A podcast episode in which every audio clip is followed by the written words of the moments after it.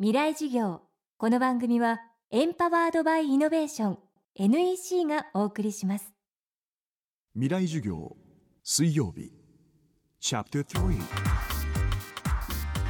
未来事業。今週の講師は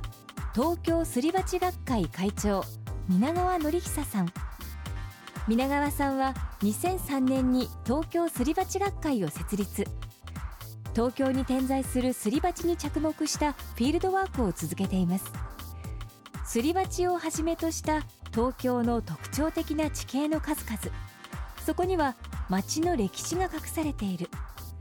そしてすり鉢はその先に続くさらなる深みへ私たちを誘ってくれると皆川さんは言います。未来事業3時間目。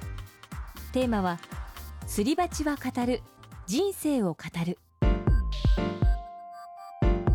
のすり鉢学会の言葉でですね街のくぼみは海へのプロローグっていう言葉があるんですよ。でどんなくぼみ街中で見つけたくぼみもですね辿っていくとちゃんと海までたどり着ける。これは川がもともと流れてたから確かにそうなんですよね。で逆にですねもう一個上流部分へ遡っていったとするじゃないですかくぼみを見つけてですね。そうすると今でもですね水源地水の湧き出る泉が残っている可能性があるんですよ。でずっと川を登っていくとですねあの今でもその庭園の中にこう水の湧き出る池が残ってるところもあるし例えば神社が残ってたりする場合もあるんですけれどもこれってまた別の意味でものすごいこうロマンで山奥までですねはるばる出かけていかなくても水源探索ができるんですよ。ですからまだまだ我々はですね都会にいながらこう身近で冒険ができる探検ができるっていう喜びを与えてくれるんですね。例えば、えーと、渋谷川の一つの支流が実はその明治神宮の中からこう走っているんですけれどもその一番源がですね清正の井って聞いたことありますかね、えー、あそこ今でもこう水がポコポコ湧いてますよね、えー、その他にもですね本当に小さなこう公園があったりしてそこに池があったりすると元をたどるとやっぱ大名庭園で、今は水はさすがに湧いてませんけれども、えー、と古く江戸時代にはやっぱり水が湧いていたと。東京ってだから至る所で水が湧き出てるんですよ。神田川の水源地が吉祥寺の井の頭公園じゃないですか。江戸時代とかですね本当に昔はですねあちこちであの水が湧き出て小さな流れを作ってたくさんの川が江戸の町を流れてたんですね。山の手をですね。あの多分東京の街って自分たちはやっぱりその道路とか鉄道でこう把握してますよね。で目的地に行く場合も鉄道の駅で降りて目的地まで歩いて。まあその間はこう分かるんですけれども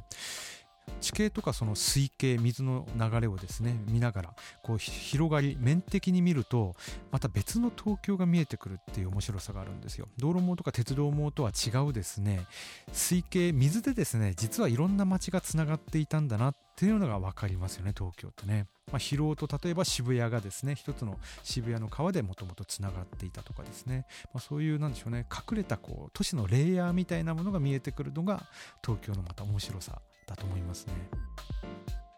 さらに皆川さんは東京 FM のある東京半蔵門から伸びる大通りを例に挙げその道の左右には大きな気づきがあると話を続けます。例えばですねこのスタジオがある、えーと、新宿通りもともと甲州街道ですよね。これっていうのは尾根筋を走ってるわけですよ。尾根筋っていうのは一番高いところですよね、ねですから昔の街道っていうのはまあ主要な街道っていうのはこういちいちこう谷に降りるんじゃなくっていかに平らなところをたどって郊外まで行くかっていうルートをたどるわけですけれどもそういう微妙なくぼ地をですね避けながらやっぱり選んでるんですね。ですからあの甲州街道新宿通りも微妙にこうくねくねしてますよねくねくねしてるってことはそのくねくねしてる横にくぼ地があるからなんですよ。逆を言えばですね尾根筋から1本裏に入るとすり鉢状のくぼ地が待っているんですよ。それを我々の言葉でですね脇道にそれてみたらそこはすり鉢だったって言うんですけれどもメインストリートを歩いてるだけだとわからないなんかそういうですねあの意外性のあるものが実はちょっと裏に入るとあるぞと。それはちょっとこう人生に置き換えるとですねなんかその隙間とかですね寄り道をすることによって大切なものが見つかるんじゃないのかなっていうことをちょっと表してるんじゃないかなと思ってますね。未来事業。明日も東京すり鉢学会会長皆川典久さんの講義をお送りします。なぜ宇宙を目指すのかある宇宙飛行士は言った。それは地球を見るためだ。宇宙から地球を観測し地球の今を知り未来へつなぐ。NEC は約60年にわたり培った宇宙技術で地球の未来を支えます。NEC 未来授業。この番組はエンパワードバイイノベーション NEC がお送りしました